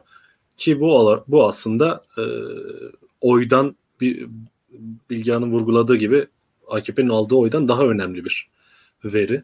E, artık muhalefet içerisindeki karamsarların da yavaş yavaş e, bu işin değişmeye başlayacağını yani bu düzenin değişmesini isteyen karamsarların da e, kendilerine inanmaya başladığının ve bu iyimserliğin güçlenmeye başladığının işaretleri aslında. Tabii ki bunun içinde AKP AKP'den kopan seçmen de var. Artık o bölgeden uzaklaşıp e, bu işin AKP açısından sürdürülemez olduğunun farkına varan seçmen de var. E, buna ek olarak şu da var. Erdoğan'ın zayıflaması, Erdoğan'ın zayıflaması karşısında e, tabanındaki zayıflamadan kastım şu. Baya bir fiziksel olarak bir insan olarak Erdoğan'ın e, yönetme kapasitesinin gücünün e, zayıfladığının artık yavaş yavaş te, gözden kaçırılmak istenmesine karşın teşhir olmaya başlaması e, toplumda bu şüphesiz bir etki yaratıyor. Çünkü yine e, Sosyal ve Politik Araştırmalar Vakfı'ydı zannedersem veya derneğiydi. Onun yaptığı bir araştırmada ilginç bir istatistik vardı e, neden AKP'ye oy veriyorsunuz diyen e, diye bir soru soruluyor. Her partiye neden bu partiye oy veriyorsunuz soru, soru sorusu soruluyor ve ağırlıklı olarak AKP'ye verenlerin e, verdiği cevap güçlü olduğu için AKP'ye oy veriyorum e, cevabıydı. Tabii. Ve yavaş yavaş bu e, güçlülük imajı sarsılmaya başladıkça e, oradan da kopuşlar hızlanmaya başlıyor ve ben e, bu kemikleşmiş seçmen tabanı dışındaki özellikle muhalefet bu anlamda daha katı bir seçmen kitlesine sahip. Yani muhalefetten e, muhalefetin çeperinde bulunan gevşek, kararsız seçmenin karşı tarafa gitme ihtimali çok çok düşük. Sıfıra yakın. Ancak AKP ve MHP'den bir şekilde kopmuş veya tam olarak kop, kopamamış ama bir belirsizlik, kararsızlık içerisinde olan seçmenin şu an bir bekleme ve gözlemleme aşamasında olduğunu düşünüyorum. O gözlemleme de şu. Seçime doğru AKP yeniden güçlenebilir, e, Türkiye'yi yönetme iddiasını e, halkın zihnine çakabilirse tekrar belki o tarafa bir adım atabilir miyim beklentisinde. E, ama bunu yapamadığı takdirde sandığa gitmedi. Yani muhalefete yönelmese, CHP, İyi Parti'ye yönelmese bile sandığa gitmeyerek yine e, seçimin seyrini değiştirebilecek önemli bir etki yapabilir bunlar ki İstanbul'da aslında e, seçim tekrarında biz bunu yaşadık.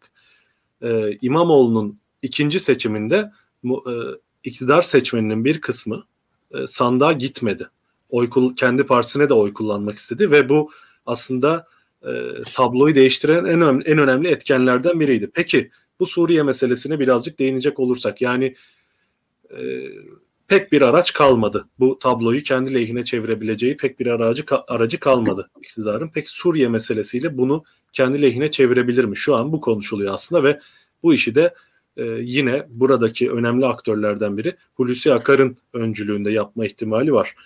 E, fakat orada bazı ba- başka çıkmazlar var. Çünkü hem Rusya ile hem Amerika ile iktidarın Suriye'de o, e, dans edebileceği alan artık giderek kısıtlanmış durumda. Biden açıkça Türkiye'yi orada e, Suriye'de düşman ilan etti. Bu böyle bir açıklama yaptı geçen hafta. Rusya'nın tavrı biliniyor ve Erdoğan e, Soçi'ye gidip döndükten sonra hiçbir açıklama yapılmadı. Hiçbir e, düzeyde ne Erdoğan tarafından bir basın açıklaması yapıldı ne Türkiye'den e, onu temsil eden herhangi bir e, temsilci çıkıp bu görüşmenin ne olduğuna ilişkin herhangi bir açıklama yap, yapmadı. Çünkü kuvvetle mu- muhtemel ki bu görüşmede Türkiye'ye bir ultimatom verildi. İdlib'i terk et ve İdlib'deki cihatçılar oradan çıkar çünkü biz artık İdlib'e gireceğiz ultimatomu verildi ve şu an bir sahada e, düşük yoğunluklu aslında bir gerilim sürüyor Türkiye ile e, Rusya tarafındaki Suriye tarafındaki kuvvetler arasında. E, ve işte geçtiğimiz hafta veya 10 gün önce zannedersem orada ölen askerlerimiz oldu. Bir saldırı gerçekleşti. Ve bu saldırıda aslında Rusya'nın kontrolündeki bölgelerden gerçekleşti. İşte fazla teknik detaylara girmek istemiyorum. M4, M4 karayolu meselesi var. Türkiye'nin oradaki e, üslerini, karakollarını geri çekme, kapatma meselesi var. Bu tip talepleri var Rusya'nın. Ve e, şöyle bir sıkıntı var Suriye meselesiyle ilgili. Suriye'de e, tank savar denilen silahlarla aslında Türkiye'ye yönelik saldırılar yapılıyor. Ve bu saldırıları e, yapmayı yarayan silahlar Rus menşeili aslında büyük ölçüde. Rus ve Amerikan menşeili.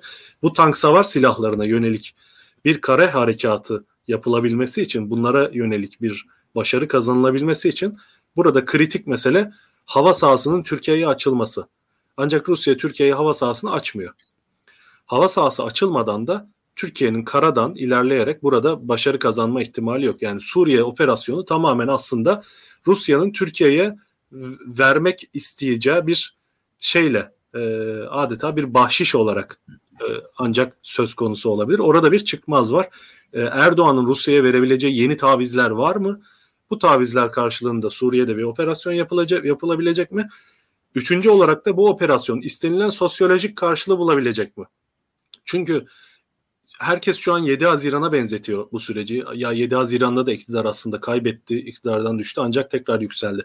O dönemden çok farklı koşullardayız. En önemlisi de şu, o dönem bir açılım süreci vardı ve ciddi bir milliyetçi refleks birikmişti açılım sürecine karşı. İktidar yeni bir koalisyon kurarak, geleneksel devlet elitleriyle yeni bir koalisyon kurarak, güvenlik bürokrasisiyle bir koalisyon kurarak bu milliyetçi dalgayı aldı ve bunun üzerine yükselip tek yeniden iktidara geldi.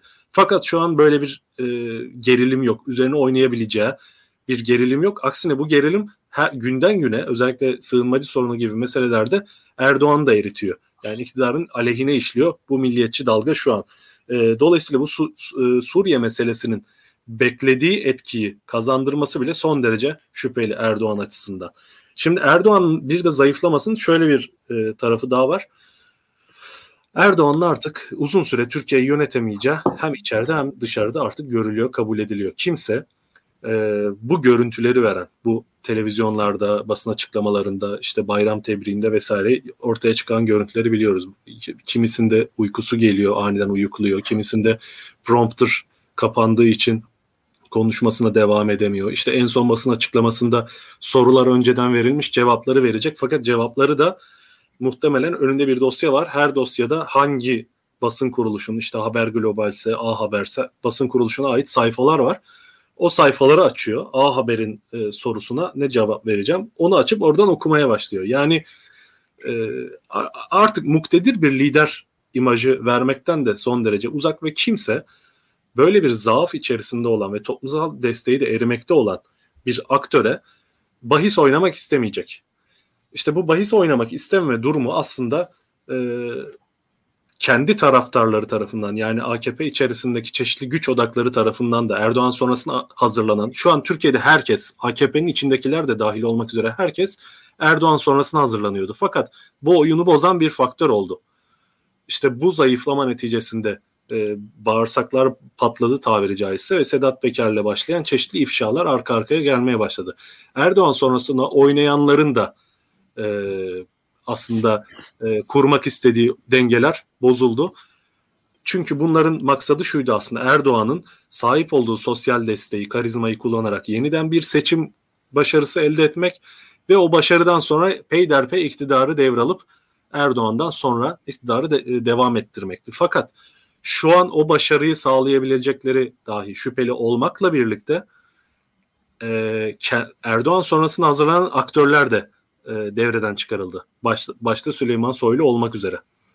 Şimdi Süleyman Soylu'nun Erdoğansız bir Türkiye'de e, siyasetin içerisinde bulunma ihtimali artık yok gibi bir şey yani. E, bu şu anki e, baraj kapakları açıldığında Süleyman Soylu da birçok e, şu anki siyasi figür gibi e, belirli hukuki prosedürlerle, yargılama süreçleriyle karşılaşabilir. Kendisi de zaten ben soruşturmaya, savcılıkta ifade vermeye hazırım dedi. Ama e, tabii ki şu an herhangi bir savcılık olmadığı için harekete geçmiyor. Ancak işler o noktaya geldiğinde başka bir Türkiye, başka bir tablo göreceğiz. Bu nedenle e, her anlamda hem ekonomik anlamda hem Erdoğan'ın artık karizmasını, sosyal gücünü kaybediyor olması anlamında e, hem de dış ilişkiler anlamında e, bir çıkmaza girmekte Erdoğan ve e, dediğim gibi bu kaybeden aktöre oynayanlar, oynamak isteyen olmayacak. Keza bugün İyi Parti ile TÜSİAD bir toplantı yaptı. Bu çok kritikti. TÜSİAD ziyaret etti galiba İyi Parti'yi yanlış hatırlamıyorsam. Bu da çok önemli bir hamleydi ve TÜSİAD'dan en yüksek perdeden zaten bir süredir çeşitli açıklamalar geliyor ekonomi yönetimine ilişkin. Bu işin böyle devam edemeyeceğine dair. Koç'un CEO'su e, Ömer Koç da e, bu kriz yani böyle yönetilmez diyen artık bu akıl almaz şekil yönetimin e, Türkiye'yi bir yere götüremeyeceğini beyan eden e, kendi üslubuyla diplomatik üslubuyla ifade eden açıklamaları oldu. E, dolayısıyla bu aktörler de aslında e, Erdoğan'ın artık e, sürdürülebilir bir iktidar kurma ihtimali olmadığını görüyor. Şöyle şunu kastediyorum. Erdoğan hasbel kader bir Suriye operasyonu veya benzeri bir şeyle e, ibreyi kendi lehine çevirmeyi başarsa dahi ve seçimi kazansa dahi o iktidar çok kısa ömürlü bir iktidar olacak yine. Tekrardan Türkiye bir rejim krizine, bir siyasi krize ve yeni bir seçim sürecine girmek durumunda kalacak çok kısa bir süre zarfında. E, dolayısıyla her halükarda bu 2022-2023 seçiminden bağımsız olarak bu iktidarın sonuna gelmiş bulunuyoruz bu anlamda. Şimdi e, Emre'nin dediklerini kısaca özetlemeye çalışayım. Bir defa muhalefetin bir e, zaafı olabilir. O da yönetememe ihtimalini seçmende belirmesi. Yani daha öncesinde Haziran-Kasım arasında bence de e, şöyleydi. Hani milliyetçi dalga evet ama neticede koalisyon kurulsaydı e, her şey olup bitecekti. İstediği kadar dalga olsun. E, o, o koalisyon kurulamadı. Şu an hani yönetebilir olduğunu bir defa göstermesi lazım muhalefetin. Zaten onu, onu göstermeye çalışıyor diye düşünüyorum. Daha fazlası yapılabilir, yapılamaz.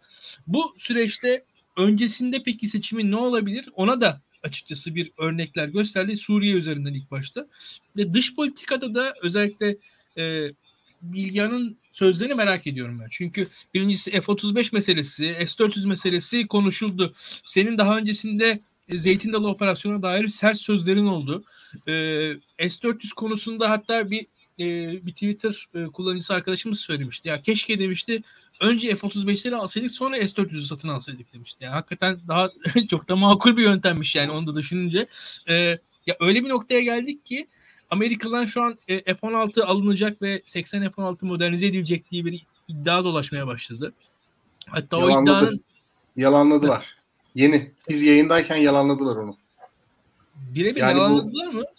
F-35 bugün e, şöyle bir şey dolaştı ya Amerika Türkiye'ye teklifi yaptı falan gibi. Teklifin olmadığını söylediler. Amerika mı yalanladı bunu? Evet evet. Hı. Orada e, o teklif e, daha ziyade Amerika'dan değil de şirketler üzerinden mi yoksa daha alt düzey bir şey mi? Hatta hatta İlkan şimdi ona bakıyordum ben. Ee, savunma sanayi e, müsteşarı e, Amerika Birleşik Devletleri F-16'ları vermezse demiş hı hı. biz Rusya'dan e, savaş uçakları almaya hazırız gibi bir şey söylemiş. E, enteresan işler oluyor yani orada. Ya şöyle çünkü savunma sanayi harcamaları Türkiye'de savunma için ha, ha, yapılan harcamalar değil. Hı hı. Yani savunma amaçlı Şimdi zaten değil. biraz e, bu konuya şeyden dolayı geldim. E, Özgün Emre çok güzel bir noktaya geldi. Tayyip Erdoğan'ın Rusya'ya verebileceği daha fazla taviz var mı diye bir soru sormuştu. Şimdi de şöyle bir şey var. Bir 100 tane de Su-35 uçağı almak gibi bir şey olabilir mi? Gibi. Tabii, tabii. Yani olabilir tabii. Buradan... Ee, olabilir. Yani e, şöyle söyleyeyim. Şimdi Rusya'nın ilginç bir politikası oldu Suriye'de. E, Suriye'yi kiralıyor. Yani Suriye'yi Türkiye'ye kiralıyor. Kira bedeli olarak da biz savunma sanayi harcaması yapıyoruz. Yani S-400'lerin aklı başında her insan biliyor ki yani bütün o yaygaraya falan bakmadan Türkiye'nin tehdit algılamalarıyla ya da Türkiye'nin güvenliğiyle doğrudan bir alakası yok. Hele F-35'in alternatifi olan yani F-35 e, konusunda e, maliyetler yaratan bir S-400 sisteminin e, hiçbir açıklaması yok. Yani ne Türkiye'nin tehdit tanımıyla alakası var ne de Türkiye'nin hani e, terörle mücadele eden bir ülke olarak yani non-state aktörlerle mücadele eden, devlet dışı aktörlerle mücadele eden bir ülke olarak sizin e, acaba ülkelerden gelen füze saldırılarına karşı kendinizi koruyacak bir hava savunma sistemine mi öncelikli ihtiyacınız var? Yoksa saldırı amaçlı e, uçaklara mı ihtiyacınız var? Yani hani baktığınız zaman F-35'in mutlaka tercih edilmesi gerekiyor. Üstelik Çağlar Kurç'un Daktilo'da yazdığı gibi e, yani Amerika Birleşik Devletleri'nin Türkiye'ye Patriot vermediği iddiası yalan. Yani Amerika Birleşik Devletleri S-400'lerle beraber Patriot'ı alamazsınız dedi Türkiye'ye. E, teknoloji transferi konusu da öyle. Tamam Patriot'larda teknoloji transferi yok ama S-400'lerde de teknoloji transferi yok. Or- orada da yalan söylendi insanlara. Yani S-400'lerle beraber bize teknoloji gelmedi. E, bir de Avrupa menşeli savunma sistemleri var. Onların yüzüne bile bakmadık. Bir ihtimal olarak bile değerlendirmedik. Yani verili bir şekilde mutlaka biz S-400'ü alacağız. Bunu tartışmıyoruz. Onun dışındaki ihtimalleri konuşalım gibi bir tavır içerisinde oldu. Çünkü S-400 meselesi hakikaten savunma için yapılan bir alım değildi. Yani biz 2018, 2017, 2000'de konuşmaya başladık. 2018'de Afrin düşmeden iki gün önce işte Çavuşoğlu-Lavrov görüşmesi. Ben o süreci çok yakından takip ettim İlkan biliyorsun. Yani biliyorum. E, yani işte Çavuşoğlu biliyorsun açık, süreci biliyorum. Çok, çok açık son açıklaması e, yani teslimatı hızlandırın açıklamasıydı. İki gün sonra zaten Afrin düştü. Şimdi Afrin düştü. Bunun bu da bununla da yetinmedik. Biz bir de Soçi anlaşması imzaladık yani 2018 Eylül'ünde. Dedik ki biz İdlib'deki bu cihatçılara falan kefiliz. Bunlar size saldırmayacaklar. Eğer saldırırsalar da sizinle beraber bunlara karşı mücadele edeceğiz. Yani şimdi bu o kadar bol keseden sözler verildi ki işte geçtiğimiz sene Şubat ayında 33 asker bir gecede şehit edildi. Ve biz kimin şehit ettiğini bile söyleyemedik. Kimin saldırdığını söyleyemedik. Üşenmedim Fahrettin Altun'un seneyi devriyesinde attığı tweet'e baktım. Rusya'nın ismi anılmıyor ve Türkiye terör örgütleriyle mücadelesine devam edecek diyor. Yani sanki terör örgütü öldürdü askerlerimizi. Yani öyle bir şey var. Anamıyor ismini. Şu anda da işte Tel Rifat bölgesi Türkiye'nin gündeminde. Tel Rifat işte Halep'le Azez arasındaki bölge. Orada Rus üssü var. Hı. Ve Afrin'den çıkan PKK'lar orada.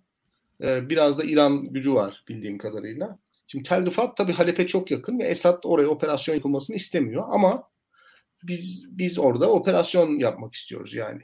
Çünkü bize son zamanlarda gelen saldırılar o bölgeden geliyor ağırlıklı olarak. Ee, bunun mümkünatı var mıdır bilmiyorum. Yani e, çünkü şöyle bir şey. E, Türkiye artık e, İdlib'i ve Afrin'i koruma stresi yaşıyor son dönemdeki saldırılardan sonra. Yani İdlib ve Afrin'deki varlığı artık taciz edilmeye başlandı. Çünkü ev sahibi değil, kiracı varlığını uzatması için yeni bir şeyler alması lazım. Türkiye'de yeni bir şeyler alacaksam sadece Afrin ve İdlib için değil Tel Rifat için bir şeyler alayım gibi bir pazarlığa oturmuş. Yani şimdi tekrar başa dönüyoruz. Yeni bir şeyler alınacak. yeni bir şeyler alınacak kesinlikle ve Türkiye Cumhuriyeti vatandaşlarının vergileri Rusya'ya transfer edilecek. Fakat bu sadece İdlib ve Afrin'i korumak için mi alınacak yoksa Tel Rifat'a da Türk ordusunun girmesi karşılığında mı alınacak bu tartışılıyor. Bugün YPG sözcüsü Rudav'da bir açıklama yaptı. Afrin benzeri bir anlaşmanın olabileceğinden kuşkulanıyoruz dedi. E, Nuri Mehmet. E, olabilir yani. Ben mesela ben teyit edemem. Yani bunu söylemem doğru mu değil mi bilmiyorum ama 18 milyar dolarlık bir anlaşmanın e, tartışıldığı konuşuluyor. Türkiye ve Rusya arasında. Bu çok büyük bir para. Çok büyük bir para. Yani 18 milyar dolar karşılığında Rusya Türk ordusunun Tel Rifat'a girmesine izin verebilir mi? Verebilir. Fakat öte taraftan hani Türkiye bu parayı vermese, Rusya'dan silah almasa İdlib ve Afrin'deki varlığı da sorgulanabilir hale gelecek. Böyle bir sıkışmıştık. Ee, kötü haber şu, Türkiye Rusya'ya haraç öder gibi para ödüyor. Ödemeye devam edecek. Yani Suriye politikasının, o yükselen milliyetçiliğin, o işte e, fütuhat duygusunun, o 2018 seçimleri öncesinde Twitter'daki orgazmik milliyetçiliğin bedeli bu. Yani para ödüyorsunuz. Ee, şimdi yapılan diplomasi şu, para ödem ödemek ödememek meselesi değil. Diplomasi bu ödenen para karşılığında neyin elde tutulacağı bence. E, bu şekilde devam edemeyiz tabii. Yani biz Eflak ve Boğdan değiliz. Yani Osmanlı'ya vergi ödeyen, her sene sandık sandık altın gönderen bir devlet değiliz. Rusya'ya her sene haraç verelim. Ama bu ikinci S-400 partisi işte yeni silah anlaşmaları, uçak, savaş uçakları meselesi bana çok hayra alamet gözükmüyor. Çünkü onlar savunma amaçlı yapılan anlaşmalar değil. Dış politikayı gütmek için e, yapılan anlaşmalar. Bu uluslararası ilişkiler bölümlerinde öğrencilere bazı örnekler verilir. Bu Bosna Savaşı ile alakalı işte Milosevic Fransa'dan uçak almış onların işte bir şekilde tarafsızlığını sağlamış falan. Şimdi buradan ben o zaman da bakıyordum. Bizim sınıftaki milliyetçiler ve İslamcılar çok etkilenirdi o örnekten. Ha demek ki devletlerin sesini kesebiliyoruz falan gibi. Şimdi iktidarda da o tip dersleri çok dinleyen adamlar var. Ve dünyayı böyle algılıyorlar.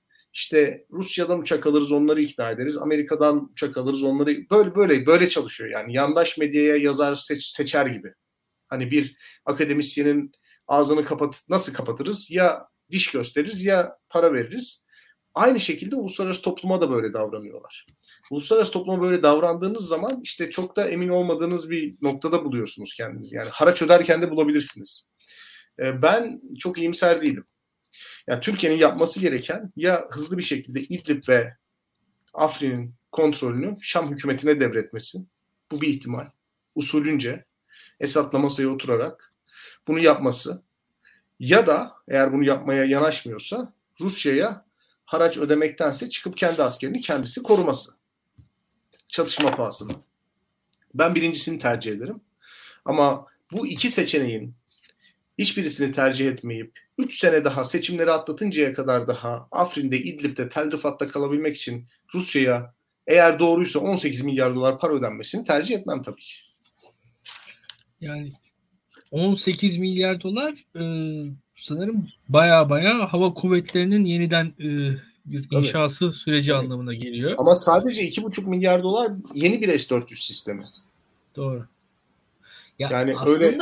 yani biraz şu tarafı da var. Ben biraz o konuları takip eden birisiyim o uzun menzilli hava savunma sistemlerine verilen tüm paralar tartışmalı paralar bence. Patriotlara da S-400'lere de aslında. Yani orada oradaki o maliyetlerin tamamı bence tartışmalı aslında. Yani şu anki teknolojiyle hani uzay boşluk. Yani baktığınızda orada bir e, noktayı bir bulmanız gerekiyor vesaire. O açıdan hani o savunma silahları e, çok da güvenli şeyler değildir ki şey hatırlarsınız Türkiye tarihinde şey vardır mesela e, Körfez Savaşı'nda Türkiye'nin Arap ülkelerine yaptığı katkı karşılığında verilen bir finansal destek var Türkiye. Ve o finansal destek karşılığında alacağı Amerikan silahları vardı Patriot füzesi alma ihtimali vardı Türkiye'nin Patriot sistemleri 90'ların başında ve o zamanki Türkiye Patriot yerine ekstra F-16 aldı. Yani ekstra bir 60 tane falan daha F-16 aldı ve doğru bir tercihti o.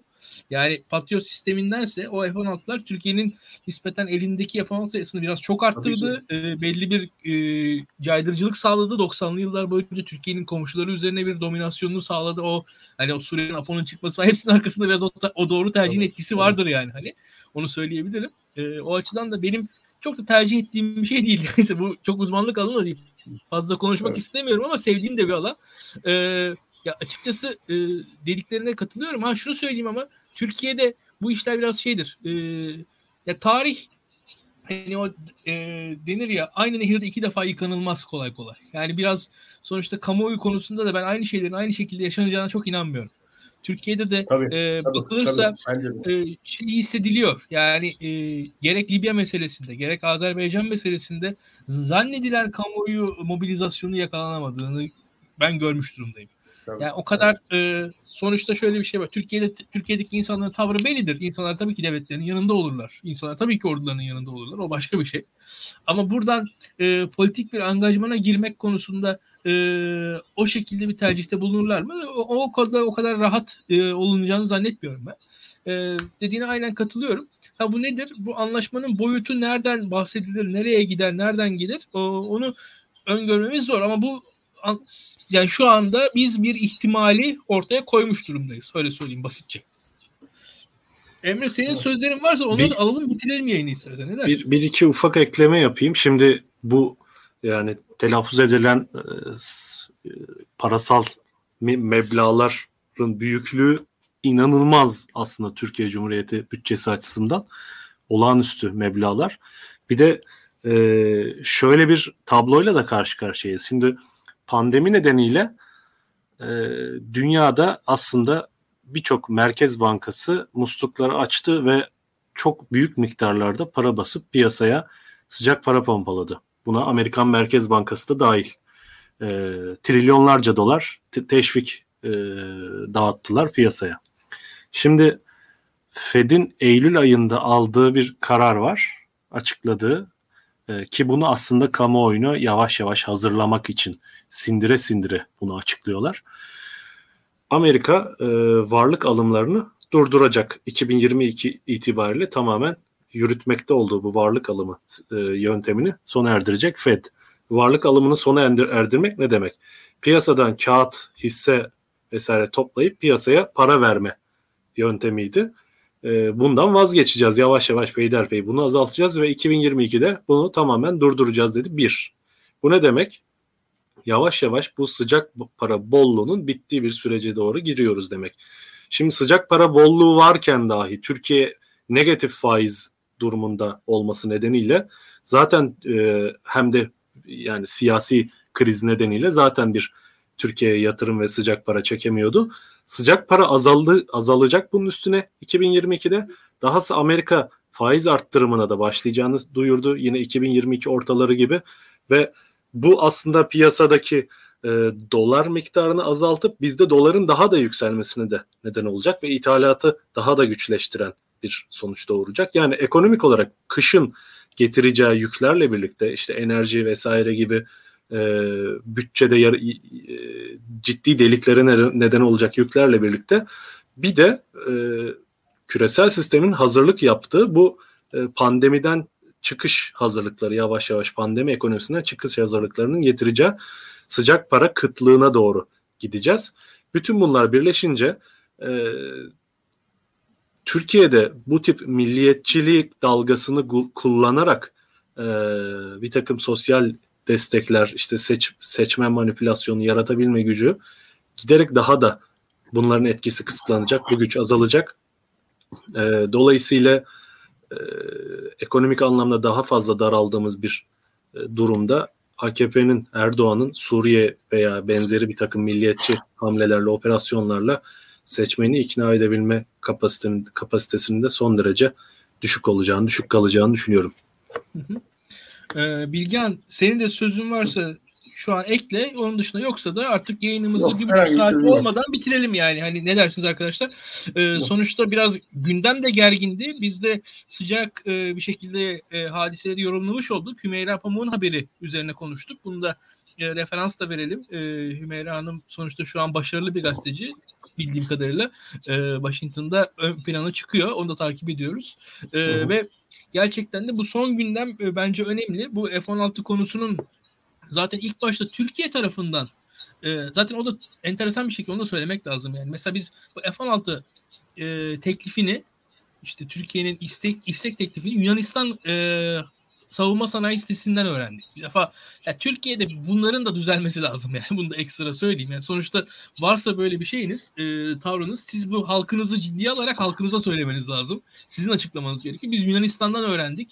6 saat boyunca e, o haber yalan haber olarak algılandı Türkiye'de. Ondan sonra o haber yavaş yavaş Reuters vesaire normal haber haline geldi ve şu an bu noktaya geldik.